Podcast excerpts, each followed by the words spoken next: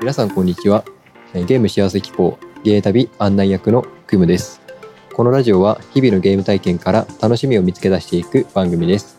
あなたのゲームライフがより豊かになるヒントをお届けします。ということで今回もあの花さんにはい。登場してもらいます。よろしくお願いします。はい、どうぞよろしくお願いします。今日はですね明治神宮に来てましてそうなんですよ屋外ね。で収録してます。なんと屋外、しかも明治神宮。はい。でこれねちょっと理由があってあのこの後ちょっと触れていこうかなとは思うんですけど、はいあ本編の方ではい。あの本編に入る前に、うんちょっとあ花さんにうんお。伝えしたいことがありましうんて、うん。あのなんとうんこれ今回第10回目なんですけど、わ、前回うん第9回目ですね、先週配信した番組、うん。あの僕のこのゲー旅始まって以来のうん過去最高の再生回数を記録しました、おめでとうございまいやす。もすごい。もう花さんのおかげですそんなことはない。もう、クムさんが地道に地道にやってきたから。いやーでももう本当に分かりやすく、うん過去一番の再生回数の番組のうん。倍近く、うん。聞かれておりますえー、すごい。ななんかもうここまで聞かれるんだなっていうぐらい、ちょっえ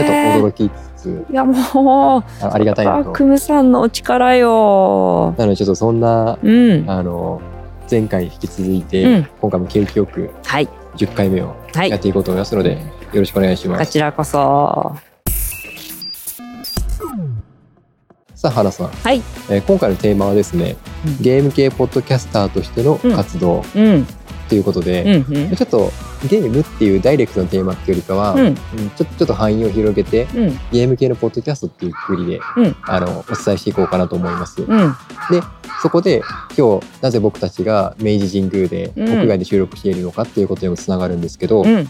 ちょうど今日ですね、えっと、今日が2023年の11月25日。はい。土曜日ですね、うん。あの今日この日あの原宿駅の近くにある、うん。えっと、ドットコムスペース東京うん。さんだったかな、で「ジャケ劇」っていうポはい。ッドキャスト,、ポッドキャストのあのイベントが開催されて、うん。でクラウドファンディングで支援を募っていたので、うん。あの僕の番組もあの支援させてもらってうん。それをちょっと見に行ったんですよ、うん。でその帰りっていうことで、うん。あ外で収録してますと。はい。でそういうの活動について、うん。ちょっと幅広いかもしれないですけどうん。あのお伝えしていこうと思います。はい。あお話ししていこうと思います。はい。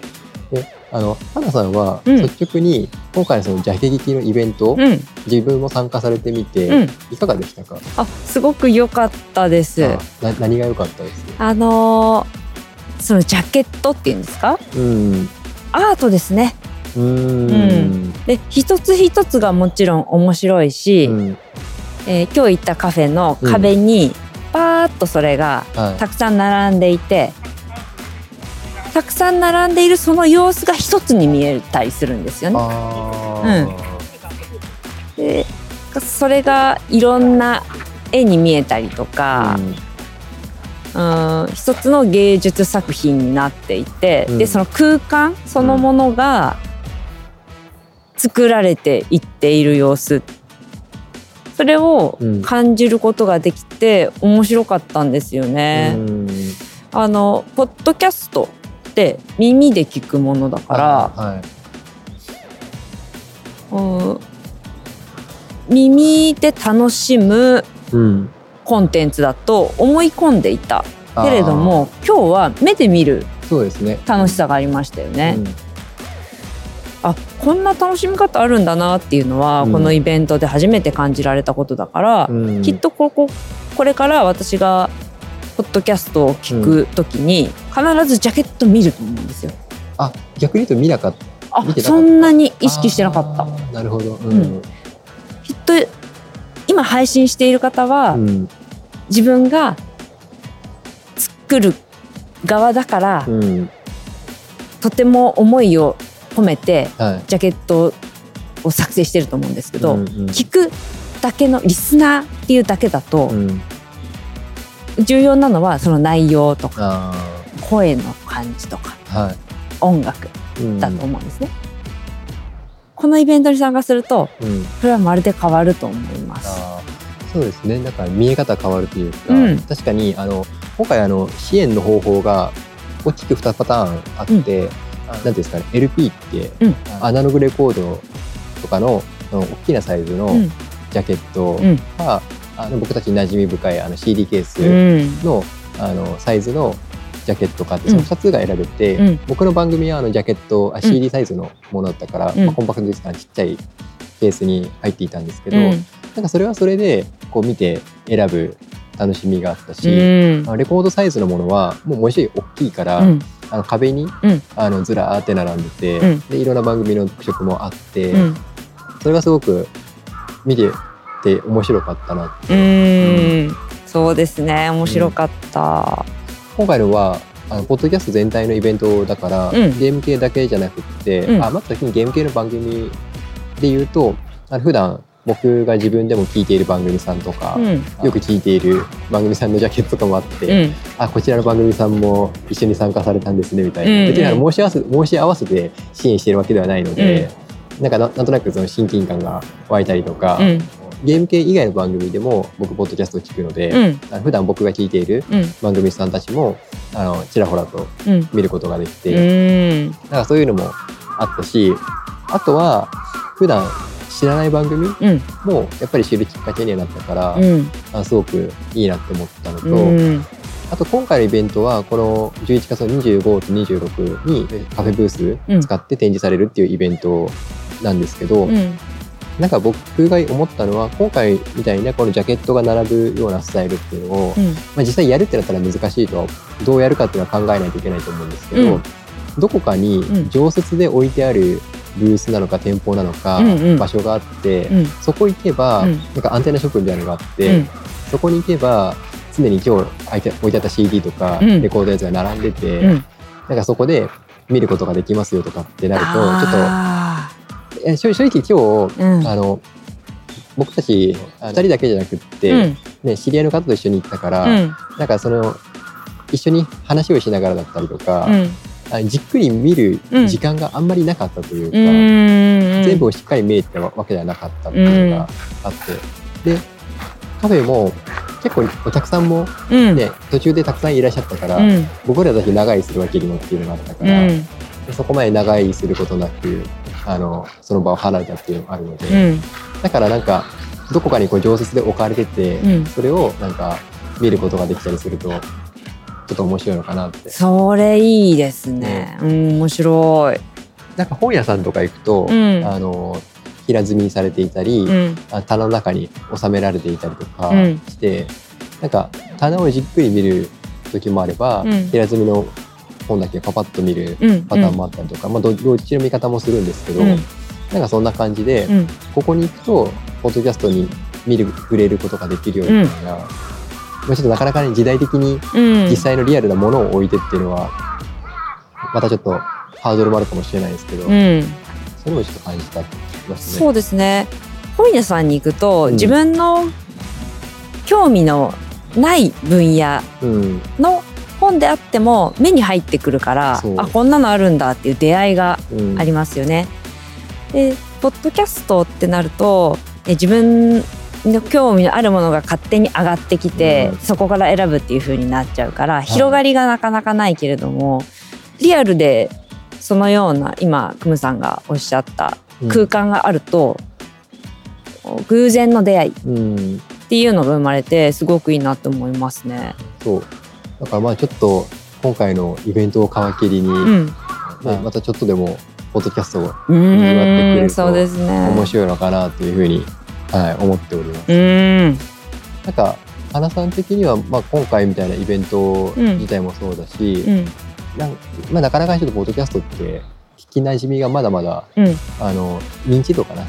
認知度がそんなに大きくはないのかなって思うんですけど、うん。今現時点で、うん。ポッドキャストに対してどういうイメージ持ってます？あもうざっくりでも全然いいんですけど。ーほんとざっくり言えばうん、いい人たちなんだろうなって思うんですよ。あそう関わってる人たちってことですか？ポッドキャストを聞く人もうん配信する人も両方。あー平和、あ平和。うん、なるほど。あよく言われるんじゃないですか、うん。その音声のコンテンツってうん。平和みたいなこと。ああそうですね。例えばあの YouTube とかだと良くも悪くも顔が映って目立つから、うん。なんか批評がついたりとか、うんなんかそこが目立ちすぎるというかリアクションが距離が近すぎる、うん。近いのかななんか声が気になったりとかうん。するんですけど、なんかそういうのを感じましたね。あの音声をうん。選ぶ人たちっていうのは、うん。うーんと動画も選べたわけじゃないですか。YouTube も選べた、はでもポッドキャストあえて選んだ人たちっていう属性があると思うんですよい、ねはじゃあそのい、うん。自分がの顔を出してうん。そこで身振り手振りうん。いろいろやって自分を表現する人とうん。声で表現するんだっていう人とだとあ 明らかに違うだろうなと思うんですよね。ーなるほど、うん。そうですね。あとちょっと思うのはそもそも表現しようって思ってるのかな説ありますね。あー声の人たちって、うんあうん。え人たちってもちろんそのあの思いがあって皆さんやられて、やられてるのはもちろん思う思うんですけど、うん。なんか YouTube みたいになんか自分をかっこよく見せなきゃとか、うんうん。うんなんか意外とそこまででもないのかなっていうか、確かに。あのえーとえーと。うん、YouTube はうん、全員がもちろんそうとは言わないけれども、うん、うん。目立ちたいなっていう気持ちが強い方。うん、でもポッドキャストをやってる人たちはどちらかというとあんまり目立つのはなって反反対の方向ですよねベクトルとして。そこは大きく違うのかも、だからなんですかねこう目立ちたくないって思ってるからこそ、うん、ポッドキャスト業界自体がそんなに目立ってないのはだからということはそれはそれでなんかはい。いいのかもしれないですけどね。そこ悩ましいですね、ななんかもっと賑わってほしいって思う一方で、うんうん。賑わいすぎないようにとかってなんか、うん違うのかな。なんかでもそれ言うとあれかテレビとラジオもうん同じような関係ですもんうね、ん。なんかテレビの方がどっちかっていうとこうよりマスな感じがするとういうか、んうんでもラジオって昔からなんかニッチというか、うん。深夜ラジオがあったりとか、うんうん。なんかお笑い芸人さんとか,、うん。なんか芸能人の人がやってるようなラジオがあって、うん。それ聞いた聞いたみたいなことをうん次の日、ね、友達と語り合ったりとか、うんうん。なんかもともとパーソナルでありなんかニッチでもあるっていうのはなんか音声メディアの常なのかなって、うん。まあ、それもちょっと思いましたうね。んうんうんうん。そうですね。そう。だからまあちょっとね今回あの僕このゲーム系ポッドキャスターとしての活動ということで、うん。ジャケキキさんっていうイベントを知って、うん。あこれはいいなと思って、うん。なんかちょっとでもあ認知が広がるきっかけになればなと思ってうん。参加したんですけど、うん。まあトータル良かったかなと。うん。でまあね、これがただこれで直ちに何か変わるかってちっちゃいかもしれないですけど、うん。まあでもなんかこの今回うん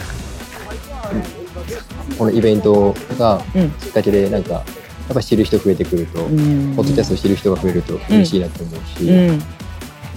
なんかねいい循環が生まれるといいかなって。うん。あれだけおしゃれなカフェでやるっていうのもね良かったです。うん。ん。ね。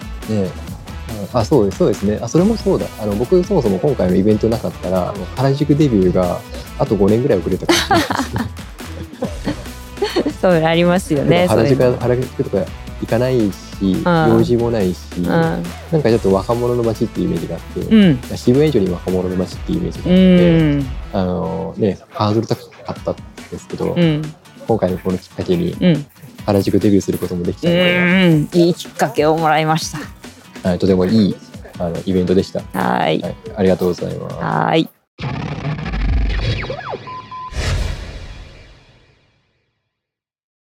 さあ花さん、はい。前回に続いて今回もその、タイトルで予想夢いっぱいのゲームの中身ということではい。あ第やってまいりました。三回目ですねはい、やっていこうと思います、はい。でちょっと改めてこのコーナー紹介です、うん。えーゲームのつまみというゲーム系ポッドキャスト番組を配信している、えーポッドキャスターレトロさんプレゼンツ、えーあまりゲームというものに触れたことがない方に対して、えーとあるゲームをゲームタイトルを伝えてどんな内容のゲームか予想してもらえたらと、えータイトルだけでゲーム内容を予想してもらう子供の頃のドキドキワクワク感のようにということであの普段ゲームをやらない、えー花さんに今回も予想してもらいます、はい。はい、よろしくお願いします。よろしくお願いします。じゃあいきますね、はい。今回のタイトルは「デトロイト・ビカム・ヒューマン」もうもう一回お願いしてもいいですか？タイトルだけもう見せます。うん。あのアルファアルファベットです。デトロイト・ビカム・ヒューマンうん、日本語訳すると？デトロイトは土地ですね。アメリカにデトロイトっていう街があるじゃないですか、うんデトロイトの街、うん、街。でビカムヒューマンはなんかうん人間になりたいみたいななんかそんな。人間になりたい。人間になるとかなんかそんなビカムあの、ね、自分は何になるとか、ではい。あ例えばビカムティーチャーとか、うん。ビカムあなんかペアレンスとか。うん。なんかそんな感じ。でこれはビカムヒューマンだから人間になるみたいなそんな感じのタイトル。でデトロイトで人間になる。直訳するとそんな感じですね。めっちゃ難しい。まあちょっと難しい前提であの予想してもらうと、まあ舞台はデトロイトなんでしょうね、舞台はデトロイトでございます、うん。はい。そこで日本ではないです。そこで人間になるはというタイトル。い。は人間になるってことは人間じゃない人が出てくる。人っていうか人間じゃないものが主人公なわけですよね、はいお察しの通りそれがは人間を目指すのか、いまあみたいな感じ。うん、なんかそれだけでちょっと切ない思いが湧いてきたけれども。あー映画のタイトルみたいな感じですね。聞くいと。そうですね、うん。あの僕も自分ではプレイしたことないんですよ、うんうん。でもプレイしたいなあせっかく PS5 買ったからプレイしたいなとは思ってて、うん。ただあの僕はこのゲームの内容は知ってて、うん。あの僕好きなゲーム実況者さんがいるんですよ、うんうん。でそのゲ好きなゲーム実況者さんがもう34年ぐらい前かな、うん。実況してて。うんでそれで知ったんですよね、うんうん。ちょっと今このこのタイミングでうん。改めて取り上げてみようかなと思ったら、まあ、ちょっとこれ余裕はあるんですけどうん。その理由はまたちょっと後々うん。あの後で後半で語ろうかなと思います。うんうんうんうん。もう少し想像を膨らませて。はもしこれがい、うん、なんか今言った映画みたいなものだったらはい。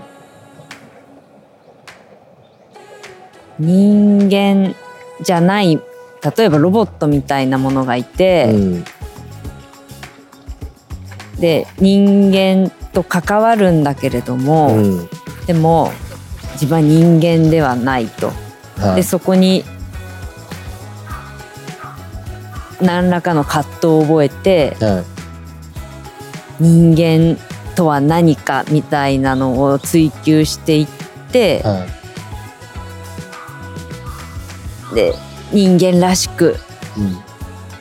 あろうとしてみたりは人間のこう本質をいどうにか得ようとしてみたりとかうん。うんそんな葛藤と苦悩を乗り越えながら最終的にはい。人間になれたかもしれない。どうなのだろうか。みたいな絵がうま浮かんできて。はい。でもそれをゲームにするってなった時に これ今違うゲームだなって。はい。冷静に考えると。はい。RPG だとどうなんだろあージャンルもちょっと難しいかもこれ。かなさんが知ってるジャンルかな？ちょっとあ多分ジャンル相当するのは難しいと思います、ううん。あでもちょっと予想してみましょうかジャンルもジャンルね。私がそのタイトルでゲームを作れって言われたらうん。うん。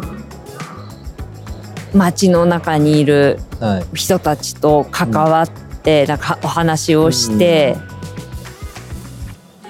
自分がその何か人間に例えば問われたとし問いをかけられたとして、自分がそれに返答をしうて、んなんか人間ポイントみたいのが上上がっていってはい。その人間ポイントがはい。上がってレベルが上がっていっては人間レベル1だったのがいうん。人間レベル5とかうん。10とかになっていってどんどん人間らしくなっていってうん。成長していくようなはい。成長するゲームなるほど。が限界。あのはい。あの今回、ん。僕正直驚いてます。うん、あの花さんの予想めちゃくちゃいい線いってマジですか。解説に向かっていくんですけど、うん。まず最初あのデトロイトっていう話をしたじゃないですか、うんうん。でこの舞台ですね。舞台はその確かにデトロイトなんですよ、ただ年代ですね、うん。えっと、2038年ほうほうほいわゆる近未来が舞台になっていて、ちなみにこのゲームが発売されたのは2018年の5月25日。はい。なのであのゲームが発売されたのが2018年で、うん。舞台が2038年だから、うん。発売から20年後の世界を、で今そそこからえ今これ収録してる2023年なのうで、ん。今から15年後うん。の未来うん。の話なんですよね、うん。いわゆる近未来、うん。で、えっと、人工知能やロボット工学が高度に発展を遂げたうん。アンドロイド産業の都になっていると、うん。デトロイトが。そこでは人工知能やロボット工学が高度に発展を遂げた結果人類のような知性を持ち外見上もほぼ見分けがつかない先進的なアンドロイドが製造されるようになっていたと、うん。人間と同等の作業をこなせる便利な道具としてさまざまな労働を担い社会に不可欠な存在となったアンドロイド。うん。しかしそれが生み出した豊かさや、えー便利さの一方で職を奪われた人々による反アンドロイド感情が高まるなど社会には新たな亀裂も生み出されていた。でそんな中裕福な家庭に所有されていた家庭用アンドロイドが所有者を殺害し娘を人質に立てこもるという事件が発生、うん。犯人は本来アンドロイドが持つはずのない自我や感情を持って行動する個体いわゆる変異体だったと、うんうん。この事件をきっかけにアンドロイドと人類の運命は後戻りできない道を進み始める。うん。人類史上最も便利な道具として生み出されショーウィンドウに物として陳列されているアンドロイドたち。うん。そこに生まれた意志や感情らしきものとは何なのか。それらは果たして命なのかうん。物なのか。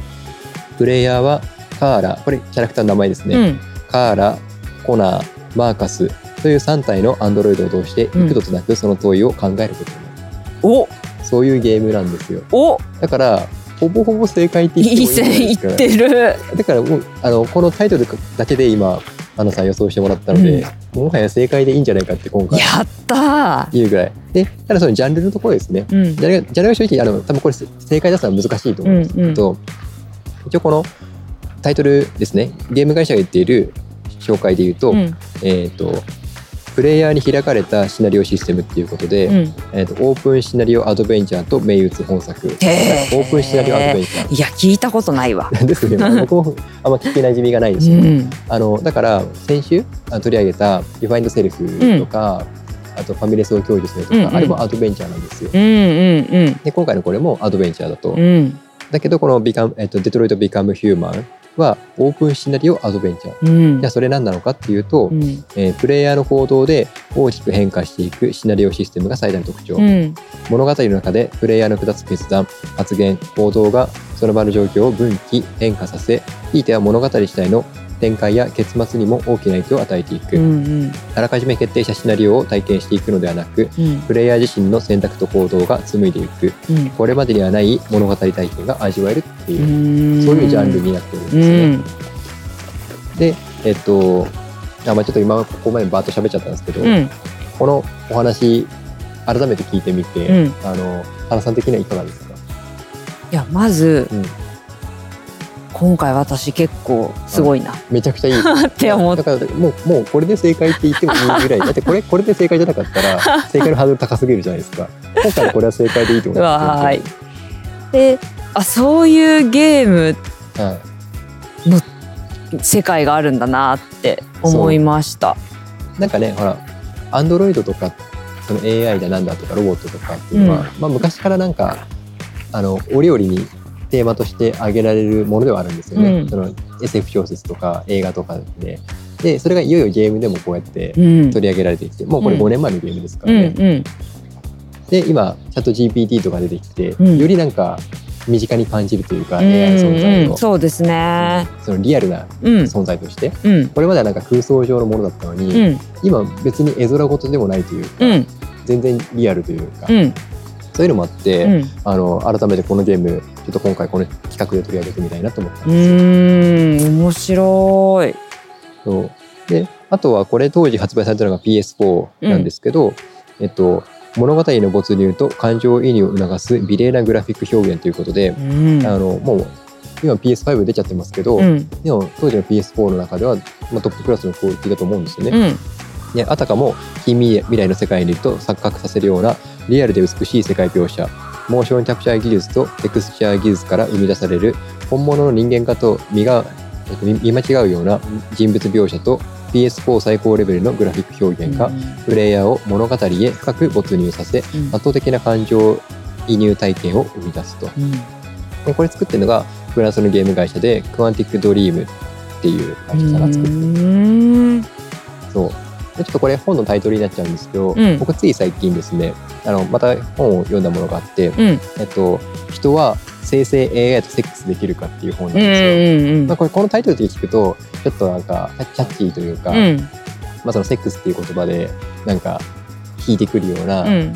なんかそういう性的描写があるものなのかなって思うんですけど、まあ、うん。確かにその一面もあるんですけど、この本は。ただあそもそも人間って何だとか、うんまあ、このゲームでもそうなんですけど、うん。命と物の境目って何なのかなとか、うん。でその問いを通して何を思考するのかなどういった感情が起きるのかなとか、うん。でこのアンドロイドが今回のこのストーリーでいくとあの意思とかうん。感情をうん。持ったっていうことだから、うん。じゃあそれは感情とかを意思を持ってる時点でうん。人なのではないないかなとか、うんうん。例えば意思があるから人間ですよとか、うん。意思がないからロボットなんですよ物なんですよって、うん。いうのが今までの境目だったと思うんですけど、うん。じゃあロボットが意思を持ったらそれは命なのかみたういな、んうんうん。そういうすごく考えさせられるテーマを最近のそのさっき言った本で読んで、このそれを本を読んだ時にうん。あの当時自分では遊ばなかったんですけど、うん。ゲーム実況者さんが配信してるのを見て、うん。あこのタイトルちょっと自分でも改めてプレイして、うんうん。ちょっと人とは何なのかとか、うん。アンドロイドとか生成 AI とかって何なのかなっていうのを、うん。このゲームを通してちょっとまだ FF16 プレイをし終わってないんですけど、うん。ちょっとこのゲームをあの遊びたいリストに入ってるっていう。う、ん。はい。なのでちょっと紹介させてもらいました。クムさんと相性良さそうだもんね。なんかそうですうね、あの RPG もそうなんですけど最近気がついたんですけど、うん。アドベンチャーゲーム僕結構好きだなと思いました。うん。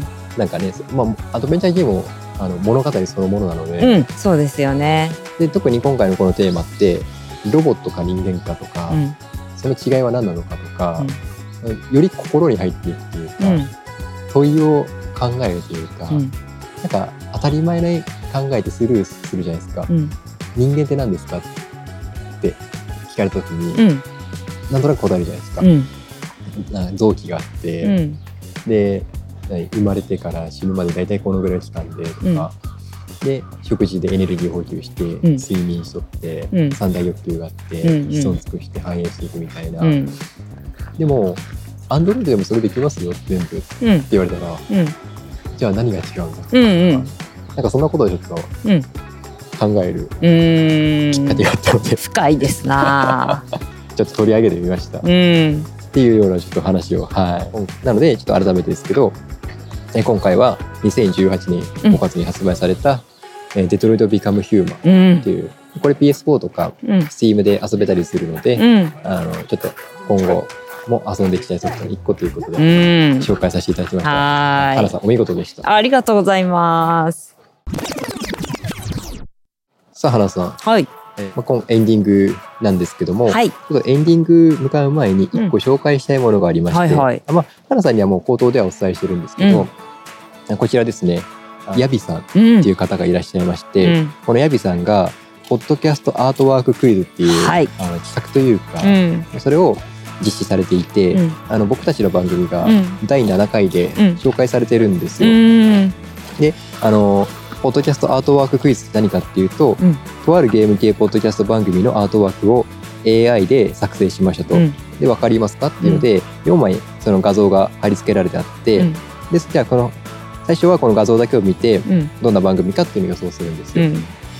でこの番組もうん。紹介してもらって、はい。第7回で花さんにもこのイラスト4枚見てもらったんですけど。良かったですよね。どの辺が良かったです、あのーよく表してるなって 私たちのことを別に生でその AI さんは見ているわけじゃないじゃないですか。うん。にもかかわらずこう世界観があーよく表れてるわって思いました。ちなみにこの1枚目、ん。2枚目、うん。3枚目、うん。4枚目、うん。どれが好きです？えーとねあどれもいいんだよなテイスト違いますからね全部。えっとね、うん。ちょ2枚目のクムさん好きですよ。あこれ。うんこれすごいしっくりくる。あこれいい感じですか、うん。ただあのその後ろに映っているのは、はい。それは果たして私なのか否かみたいな。これ花さんですよ。マジですか？笑っちゃいますね。そう。のその真逆にいる感じの人間だから、ちょっはい。とそれはそれで面白い、ああ、うん。そうですねちょっと。あでも僕あの4枚目が好きで、あ4枚目は花さんがスーツケース持っちゃってるじゃないですか、うんうん。これ割とリアルでありそうだなと思って。なんで？普通だったらほら男がスーツケース持つとか男性がなんかうん。荷物持つとかってありがちじゃないですか、なんか僕たちの関係性上、うん。割と花さん荷物持ちがしてるあ私私そう持ちたい持ちたがるね。とこれこれ批判承知で言うん。ですけど、なんかあのなんかこう普通はお男が持つものとかってついついなんか思いがちなんですけど、うんなんか気が付いたら花さんも持ってるから、ああ僕持ちますみたいな結構当たりがする。そう私はね持ちも持ちたいと言ってしまうガチだから。なんかそれも面白かったっていうようなのを企画してやっていただいて、でくしくもこのヤビさんが企画してくれたのが、AI で AI を使ってアートワークを作ると、うんそういう遊び方。でね。今日の取り上げたテーマも、うん。デトロイト・ビカム・ヒューマンを紹介しましたけど、うん。なんか AI つながりでうん。なんか面白かったなっていう。そうですよね。AI って、うん、どう見るかで、うん。い良いか悪いかって随分イメージが変わってくるなと思っていて、うん。今やってくださったアートワークなんかまあとっても私たちの心を豊かにしてくれるものだし、うん。ね、うまく付き合っていけば、うん人間のうん。心を豊かに広げていってくれるとってもうん。いいツールだなって思うんですよね。うんうん、そうですね。そなんかあのーさっきのデトロイト・ビカム・ヒューマンの話は、う、うん。どっちかっていうとなんか人間対アンドロイドみたいなうん。対立構造そうそうそう。ね。な気。がするんですよね。うん。まあ実際その描かれてるのもそういう描かれ方をしてるうん。ゲームの中では。うんただ今回のこの生成 AI だから、うん。意思を持つとかとはまたちょっと違うから、うん。同列では語れないかなって思うんですけど、うん。まあでもなんか共存する道もあるよなってもちょっとうん。一個思って、うん。なんかそれもちょっと面白かったとういうか、ん。そう。なのでちょっとまあいろいろ今今日もあのお話しさせてもらいましたけど、うん。まあなんか今回のジャケ聞きのイベントもそうですし、うん。なんかアンドロイドとか AI とか、うんよ世の中の動きとかもまた刻一刻とうん変化していくので、なんか面白いことがどんどん起きるなっていうふうにそうですね。感じています。うんでちょっと締めの方に向かっていく前に、うんあの花さん今回は、うんあの屋外での収録とうんなりましたが、うんいかがでしたか？収録収録新鮮だった。そうですね、うん。あの寒い。寒いですね。あの今日からちょっと冷えてきてますね。そう突然ね。あの昨日だったら昨日は暖かかったですよねむしろ。暑いぐらいですよ。だから昨日昨日今日までその暖かい感じが、うん。あの続いてくればよかったんですけど、うん。なかなかねそこは。でもなんとか収録無事に終えていや面白かかったです。あの最初はい。結構カラス参戦してきてたなと思って、カーカー言ってんなとそうですいうねのとか、はい。子供の声が多分ちらほら入ってたりとか、そうですね。だからそれはすごくあの面白いと思います。そうですね。ちょっと僕これ編集してみて、あのまあ、どこまで聞きやちょっとでも聞きやすくしてはお届けするとは思うんですけど、うん。まあ、どうしてもちょっと、うん、うん、あの屋外ですので。これ夏だったらえらいこっちゃじゃないですかセミの、そうですね、うん、鳴き声で。そうですね。あのそこはなんか夏じゃなくてよかったなと思うので。ちょっとまたあのこれゲー旅なので、うんあの屋外でも撮るっていうことをちょっと試していきたいなと実は思っててすごくいいと思います。ね、今日はどっからやってますみうんたいな、うんうんちょっとやりたいなとそれいいですねはいちょっといろいろやっていきましょう。はい。え最後に番組からお知らせです。この番組ではあなたのご感想やお便りを募集しています。概要欄の投稿フォームか X でハッシュタグゲータビでご投稿ください。特にあなたのゲームの楽しみ方を随時募集しています。一緒にゲームの楽しみ方を見つけていきましょう。え最後までお聞きいただきありがとうございます。あなたのゲームライフがより豊かなものとなりますように。ここまでのお相手はクムと花でした。バイバイ。